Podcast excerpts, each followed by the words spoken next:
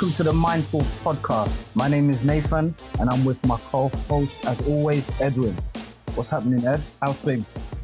Yeah, you know what? I'm good. I'm good. I'm good. It's been um, it's been a productive day. Um, I've got a lot done. So yeah, I'm I'm doing all right. How are you?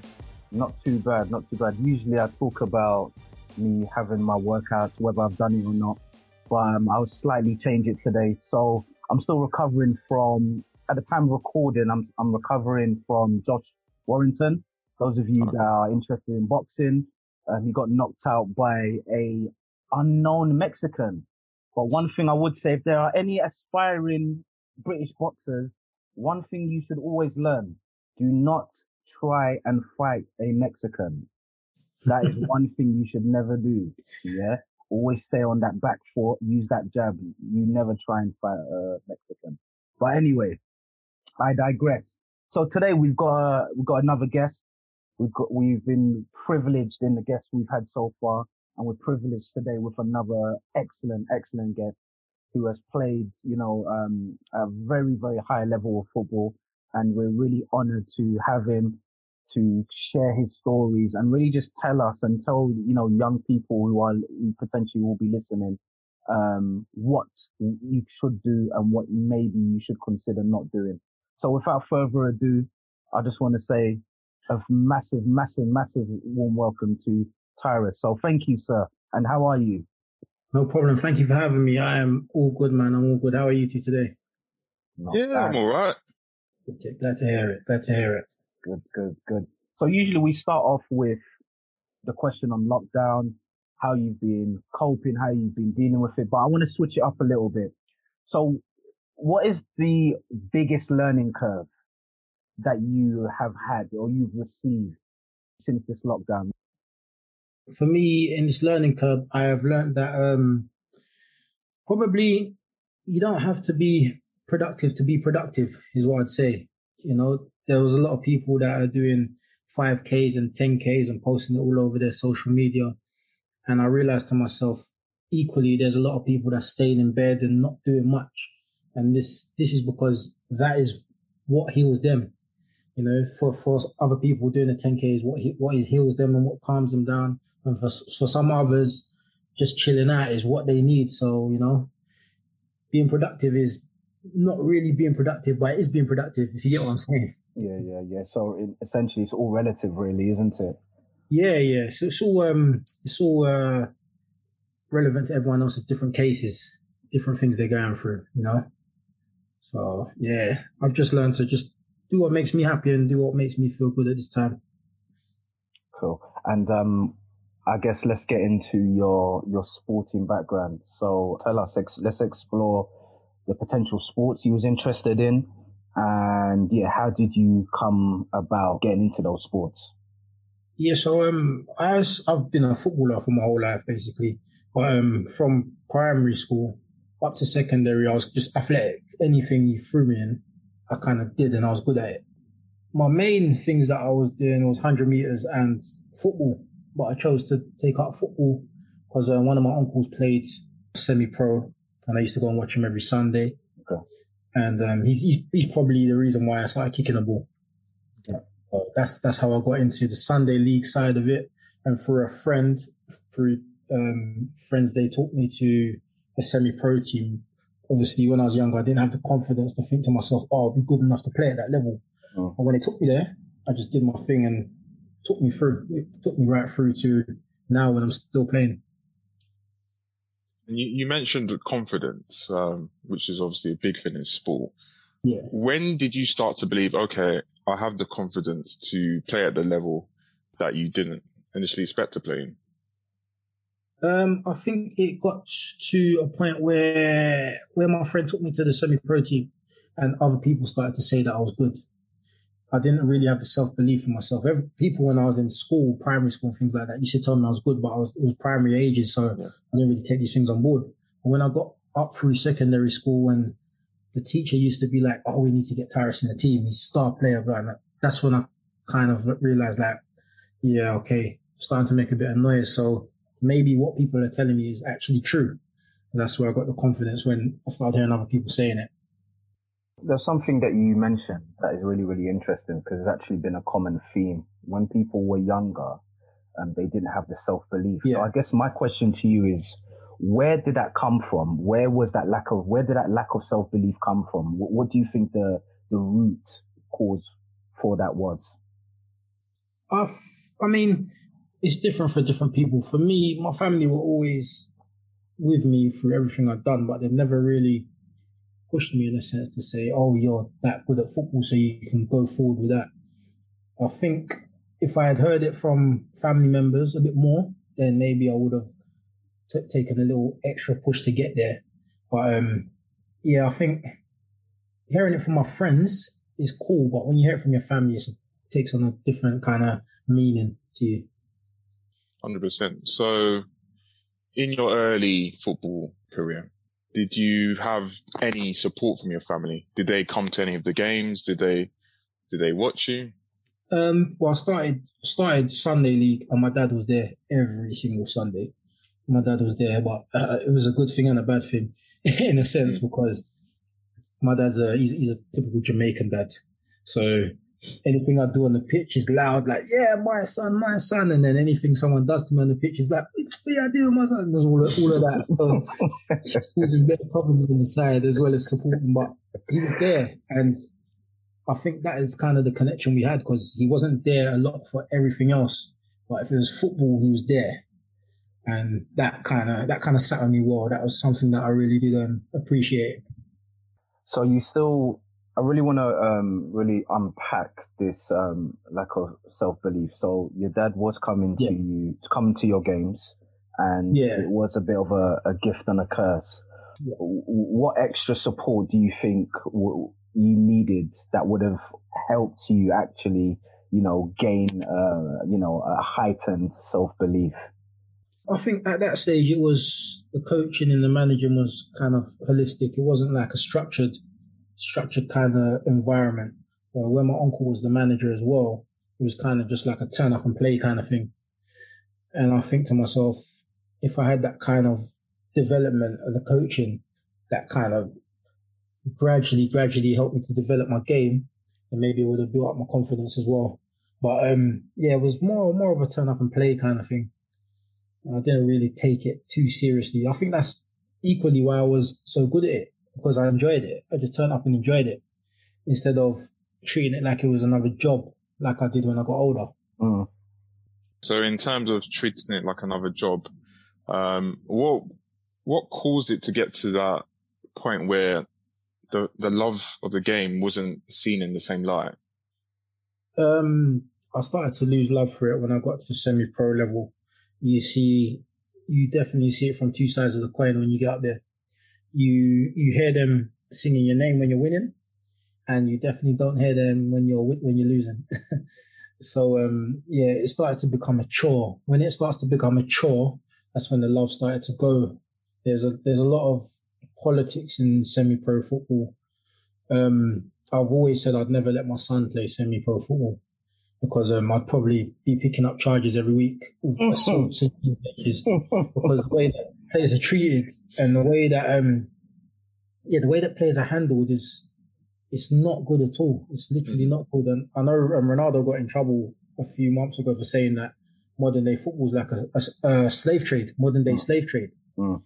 In a sense, even though he's paid so much millions and whatever, he's are fully correct. Because the, the minute that someone comes in that can do your job for better for less, you're at the door. Mm.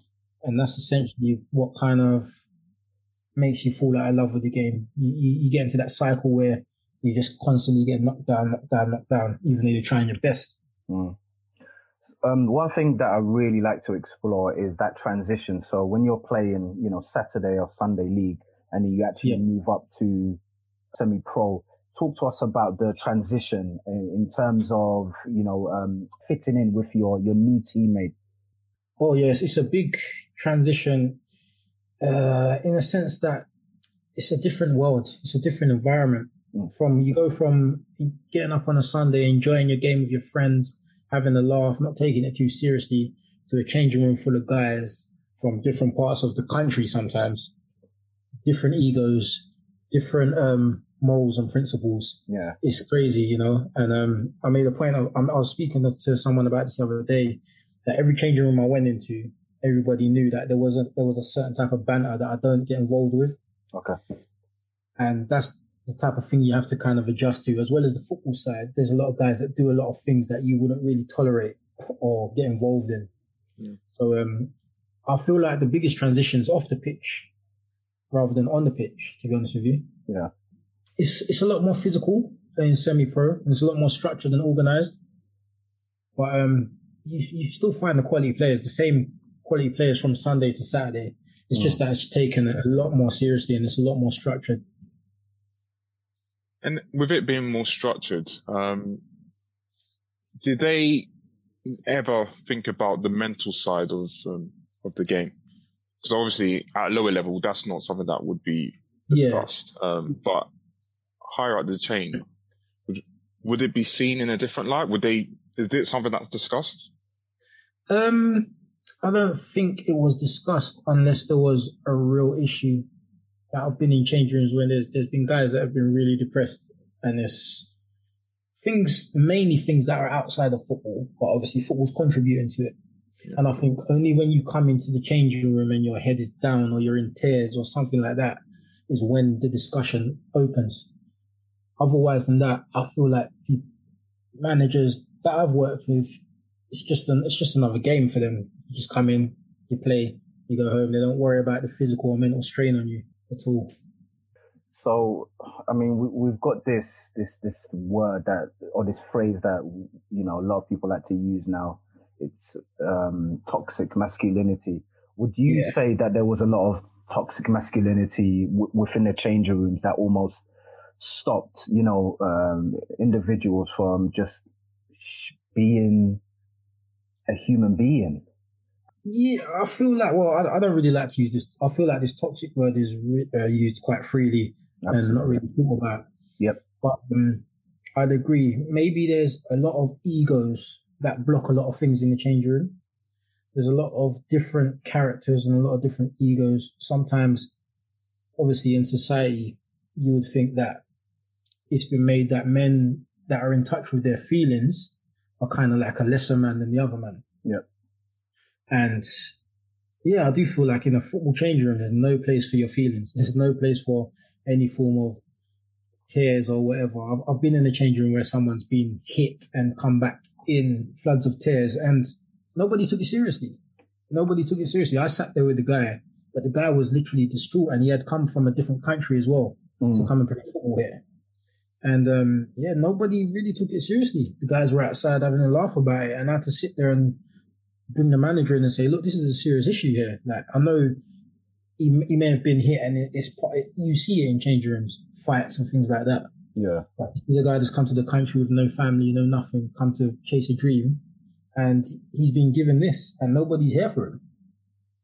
So yeah, I've I've seen that side of it. It's not a nice side of it at all. I do I do feel like there's um a lot of different chemistries that can block out a man being in touch with his feelings in a sport like football.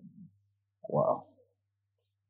Would you say there is a certain type of, when it comes to the structure of management, there's Yeah. a certain type of people that basically prevent the change that needs to happen at that level when it comes to the mentality side of things? Um, yeah, yeah, definitely. I think a manager will see some form of issue with someone's mental state and just get rid of him, get someone else in. That's that's that's the um that's kind of like the what's the word I'm looking for? The script, the script book. It's the script book. Mm. When they're not doing what they, what you're supposed you want them to do, or they're not performing how you want them to perform, get them out, get someone else in. It is a downside. It's a very very big downside to the game because um I've seen managers get rid of really good players just because they didn't want to deal with the, the issue at hand. And it, it affects the team. Obviously, it affects the team, but obviously, going forward, it affects the person's mental state because they're thinking, I'm giving my all and I'm not getting anywhere. Yeah. That's really, really interesting. So I, I, want to move on a little, little bit um, to the aspect of fans. Yeah. Um, so talk to us about your relationship with the fans and I guess what was the big the big learning curve for you playing in front of fans compared to just playing in front of a few parents? I played a lot of games with um, quite big crowds, and um, I kind of I was kind of the person that was like, they're not even there. Just mm. play your game. Tried not to focus on them, but they as much as you do that, they are there. Yeah. Um, the biggest crowd I played in front of was at Maidstone. I think it was two thousand four hundred people. Okay. And um, definitely has an effect. Definitely, it's it's not a it's not a nice place. Mm. You have to have really thick skin. It's not a nice place to be in the middle of a ground surrounded by all these people. They definitely have an effect. And when people say they are a 12th man, they, they are 100% mm. have a big influence on the way you perform. So obviously, when things are going well, that's that's great. But when mm. things are going, are not going so well, when it comes to abuse, obviously in society right now, one of the biggest topics is is the online abuse. A lot of um, yeah footballers are getting. Well, not just footballers, people in sports in general. What type of abuse would you receive on a bad day? Um, is that from my own fans or away fans? Um, both. I've I've never had abuse from my fans. Okay. Before, never. Um, away fans, geez Louise, I can go back to a game I played in Herne Bay, at Herne Bay. And I'll never forget because it's quite funny. I had a I had a big beard at the time and some red boots, and the ball had gone off for a throw in. And I went to get the ball, and there was an old guy. He was in a wheelchair, and for some reason he just shouted out, "You big black gay Muslim!" And I was like, I thought to myself, first that doesn't even make any sense what you just said to me. I'm like, you paid your money to come here and shout this abuse at me. Like, hmm. what? What's going on? Literally, that was the first, probably the first instance I have had of racism directed at me. Yeah. In football. And it was a it was a reality check. It took me back a bit.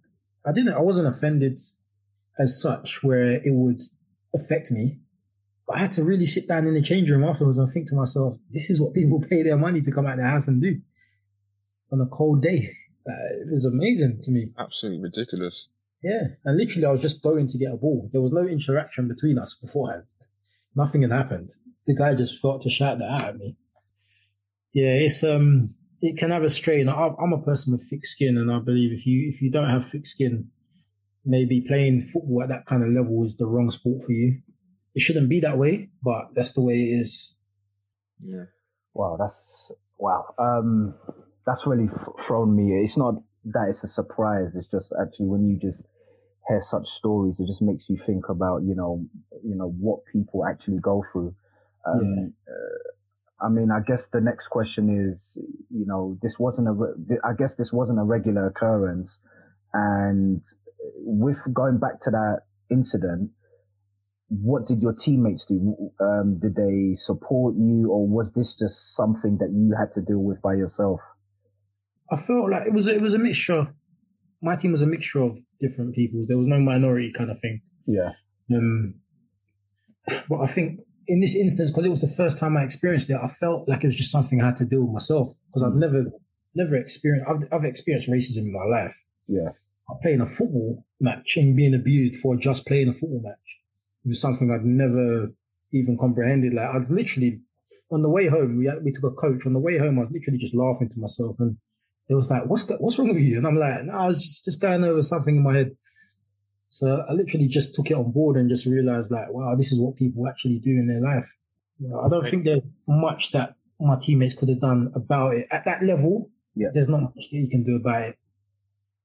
It makes you think because we, we've heard many stories from people who have been in the game and have yeah. decided they don't want any of their kids to be in the game and obviously it probably takes a, a certain type of mindset to survive um, all that abuse because we we see people in in high levels in the game who are who struggle with it. So yeah. in terms of that, was there any of your teammates that received that type of abuse and found it more difficult to to handle? Um, I've been a part of a team uh, years ago. They had a Chinese guy really good, really probably one of the best players on the pitch when we played.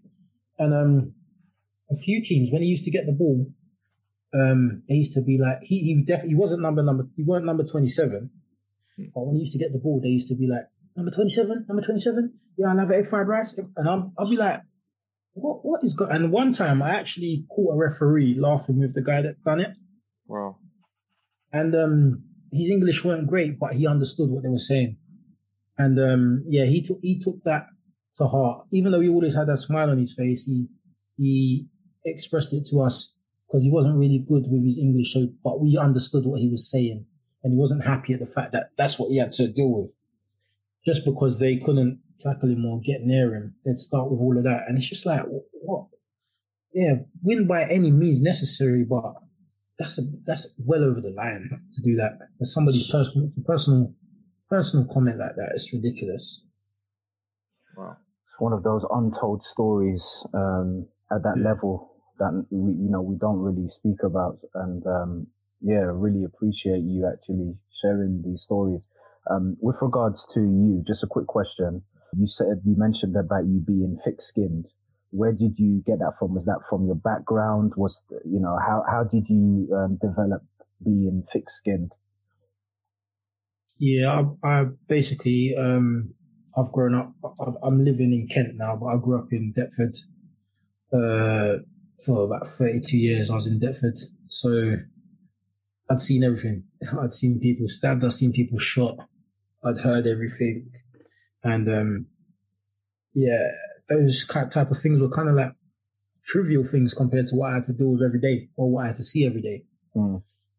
So it kind of made me numb to that kind of, okay, you're saying that, it's just words. You're not really doing anything. Like I've seen someone be shot in the head last night. Mm. So it doesn't matter to me. Mm. So that's kind of where I developed the thick skin thing from. With regards to, um, you know, being a footballer, you did play at a high level. In hindsight, looking back, what do you think the reasons were that you didn't, you know, play at an even higher level? Looking back, I feel like I've always had this issue where I feel like the managers and the people that run the teams expect a professional attitude without giving you a professional standard of management. And um, that's not something I was prepared to do. I wasn't mm. prepared to compromise um, me giving my whole effort, turning up for training on time, two times, three times a week, to be coming in and having a manager yell in my face or use these obscene words to describe. And it's just like, I just didn't want to do it after a while. Mm. I didn't mm. want to do it. You, you travel up to Ipswich on a Tuesday to play 20 minutes and get belittled in front of the team. And I'll just be like, nah, this, is, this isn't for me because mm. it will only ever end one, two way, one of two ways. And I'm not here to be risking my freedom just for words and things like that. Yeah, it's, it's not worth it at all. So I, I feel like um, had I been managed a bit better, maybe I would have continued to go on. Mm. But um, by that time, I'd the love was going. I could feel it leaving my body. So yeah, called it a day at that level. And with with management in terms of the way they they treated you, did you ever encounter was there ever a stereotype um, in terms of what they expect from a black player? Um, and yeah, yeah, how how was it at that level? Because I've heard I've heard these I've heard stories, many stories before, but to hear it from from someone who's actually played from that level. Yeah. Yeah, I'm probably going to say something you've heard already. Yeah. We are we're not trusted with the ball at our feet. Yeah. Um, I've heard a lot of the time he's big, He's fast. He's strong. Mm. Play it over the top. He'll chase it down. He'll run after it. You know, and it's just like I can't play football. Give me the ball to my feet. And I've had that. For, I've had that for my whole life. And I and to my detriment, they're right. A lot of my players that I played with have said I was the type of player that made a bad pass look like a good pass because I'd always chase it down. It would never uh, they'd kick it so far in front of me, and I'd always chase it down and keep it on. It like a good pass. Yeah. And that was kind of like I fit the description, so to speak, mm. of the big strong guy that can run, but he can't play with the ball at his feet. So um, yeah, I just feel like we are we're underappreciated. Yeah, we we we are much better than we are looked upon in football sense. Um, I'm I'm really good with the ball at my feet. I'm not the best, but I'm good with the ball at my feet. But I've never heard an instruction for my whole playing time to pass it to his feet, always into the channels or over the top. you'll run it down. So, sound like a runaway slave. so um yeah, I mean I guess I, I could definitely identify with that. But um this is not about me, it's about you. So hearing those things and, and hearing, you know, um, just kick it over the top and, you know, Tyrus will chase it down. Was that an ego booster or did you ever think about what was actually being said? Did you ever really think about the, the true depth of those kind of stereotypical um, viewpoints? Yeah, no, not once did I sense the undertone of it. Not once. I, I thought it was a compliment. I took it as a compliment because it's how I played. Mm. But um, like, like you said before, looking back with hindsight, you can see the undertones that are there and the kind of generalizations of certain players with certain attributes. So now I can see it a lot more. And so to a certain extent, it's kind of hindering. Mm. It hinders your development because you can do a lot more than what they're asking of you. Yeah. And that ultimately could rule you out of a move somewhere someone you don't know who's watching, you could get the ball to your feet and play football. It may help you in your career, but you know, yeah, at this age, definitely, um, I see the undertones in it. What, like going through that, going through um, all of the experiences that you had in your career, what advice would you give to to anyone who is looking to play semi-pro in terms of how they handle these type of situations? in terms of handling the situation, find someone, find a confidant at a club and speak to them about it. The worst thing you can do is react in a bad way because um, once you react in a bad way, that's you blackballed for the whole of non-league football. No team will sign you. Once you're at a reputable club with a reputable manager, um, and you react, that's it. Because as much as we're different teams, all the managers speak outside of football. And the minute he says, "Oh, that Tyrus, he's got attitude, man. That one's not going to sign you. He's going to pass that on." That it just goes around the whole league. So, my advice would be, if you can, try and speak to the manager, speak to him uh, man to man. If not, find a confidant at the club and express your your your your troubles there. Other than that, I would not advise flipping out at a club. I have done so, and I have been banned and fined, and it just didn't work out well for me. Talk to us about your your your personality type. So, with regards to managers, so some players like to speak to the manager on a regular basis. Others, you know, they you know they don't really mu- need much of a relationship. So, talk to us about what type of manager did you prefer to have I think I've had them all, and I can say that I preferred the man manager. I had a manager at Erith Town and VCD called Tony Russell. Yeah. And he was, as much as we had our dif- differences, he was a very, very fantastic man manager. Mm.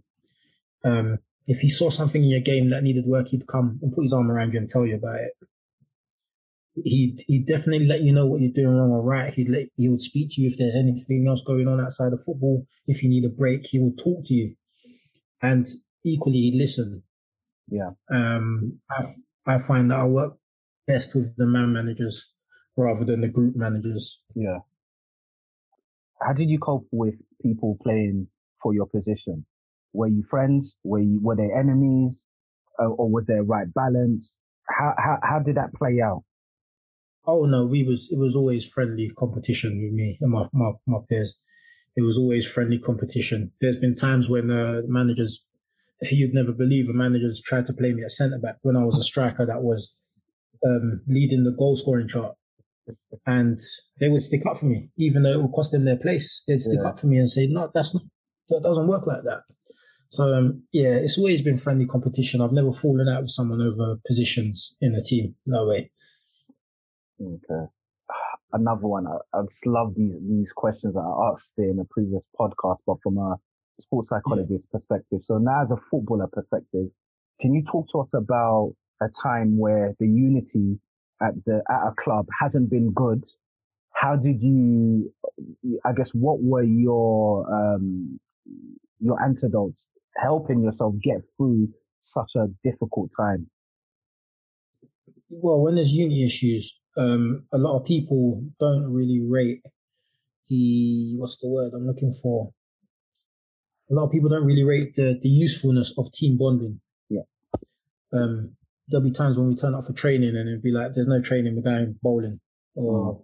"We're gonna go and get a food." Yeah. Um, these kind of little sessions really did help a lot of people that didn't see eye to eye. Yeah.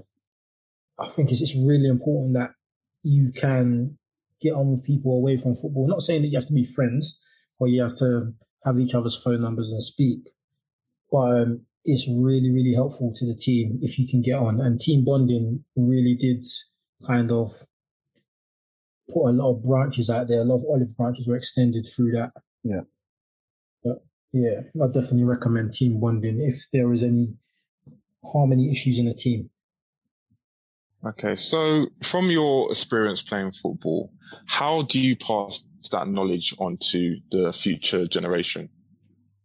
Um, it's important for me to kind of open dialogue with them, uh, speak to them, kind of advise them. A lot of them will literally just contact me because they know I've been in the game for quite a while, and if they've got an issue, whatever, the little things, even if they need a pair of football boots or whatever, and I can get them a pair, they will just contact me and speak to me that way.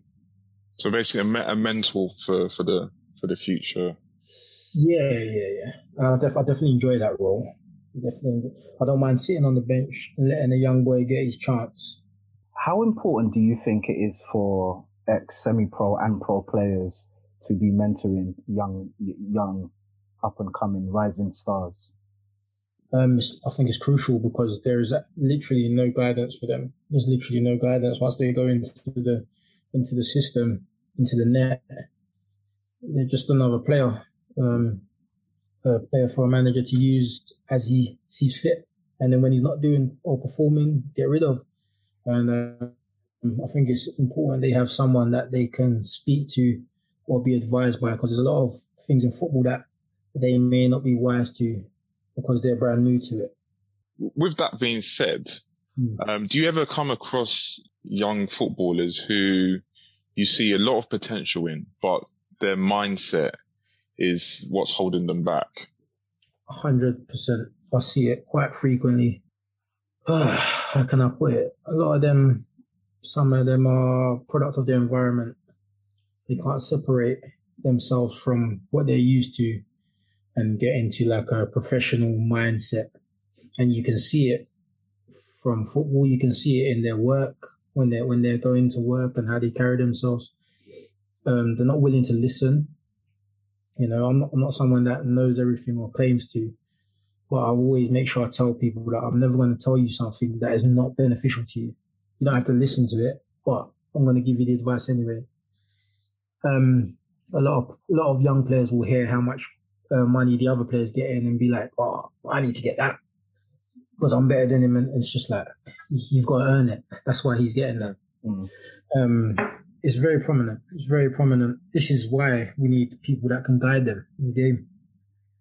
So I was, so I'm five minutes into it, and um, I was watching a podcast on Rio Ferdinand's podcast, and Ravel Morrison was on there, and essentially what Ravel Morrison said within those five ten minutes, it was essentially about you know himself and um, him just not being right in the mind. And I stopped watching it because for me, Ravel Morrison is one of the most talented youngsters that I've seen in this country that yeah. has not fulfilled his potential. He was unbelievable. So I guess um, my question to you, and I guess I, I, don't want it to be a leading question, but is there a, a, a paid place yeah. for there to be an advisory role for people like yourself at professional clubs to ensure that there aren't examples, future examples of Ravel Morrison's? Oh yeah, I, I feel like there is a, there is a, there is definitely a paid place. I feel like there is um, you have at some clubs directors of football. At some clubs you have youth development managers. Yeah. That um are kind of doing the role that you, you speak of. Yeah. Um and a lot of the time they're doing their role really well. It's just the, the mindset and the attitude of the player that they just can't get through to. Like Ravel Morrison's a prime example. He's such a good footballer, but Mm. inside of Manchester he grew up on, guns, drugs, everything. Like it's crazy. Mhm.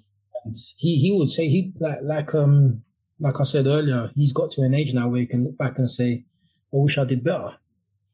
So yeah, there's definitely places for that at football teams. Even at lower levels, I feel like there's a lot of people that would do this voluntary Mm. if the club's asked. Yeah. I, I one would definitely volunteer to do this, um, kind of be like a a guidance for the younger players or mentor. I definitely would do that for free, totally. So there's definitely a place for that. Absolutely. So I guess um got one question left. Yep. Sporting heroes. Who are your sporting heroes? It's a tough one. Sporting hero, heroes or hero? Yeah, plural. Yeah, plural. By all means. Um, Kobe was definitely one. Kobe was definitely one. Yeah. Michael Jordan was definitely one for years. And watching his documentary the other day kind of opened my mind up to a whole new side of him that I didn't know about. Mm. Yeah. Um, football wise, it's really surprising for some people that because I'm a striker. Uh, my favorite players were, apart from the obvious, Messi and Ronaldo and things like that. My favorite players were Paul Scholes and Fernando Torres. So they're kind of Fernando Torres was definitely a sporting hero of mine. He is who I watched, who I tried to base myself on. Um, that I'd, I know there was better strikers than him, but to me there was no greater striker than Fernando Torres. Mm. He was everything I needed to be. What was the reason why you you picked them? Was it just because their ability on the ball, or was it more than that? It was yeah, it was fo- it's footballing reasons, Yeah. just footballing reasons. Yeah, for um Kobe and Michael Jordan, it was because they were black. They were superheroes to me.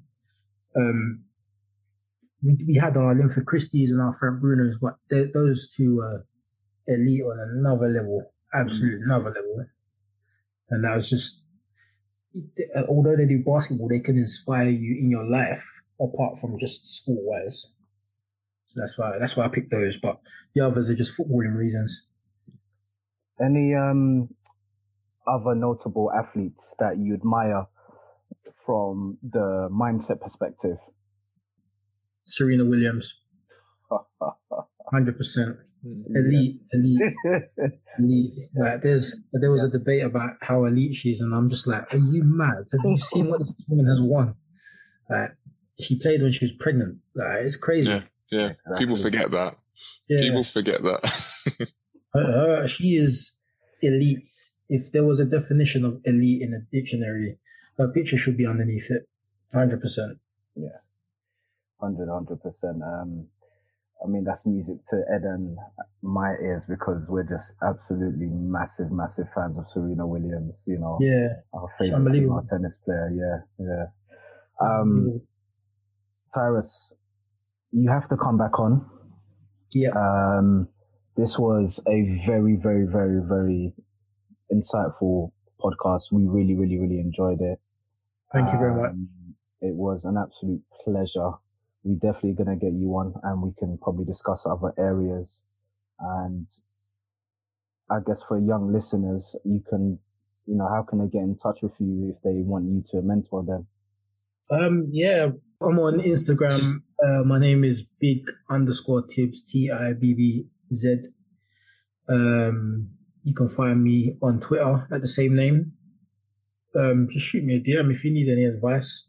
Literally shoot me a DM and we can take it from there. It's not a problem at all. More than accessible, more than willing to help. Thank you very much. Um, guys, again, another really good pod. Another pod where, you know, you definitely, as the listener, will, will, will, would have got value and could definitely show this to either up and coming stars or even yourself. But um, until next time, guys, thank you for listening and take care of yourselves.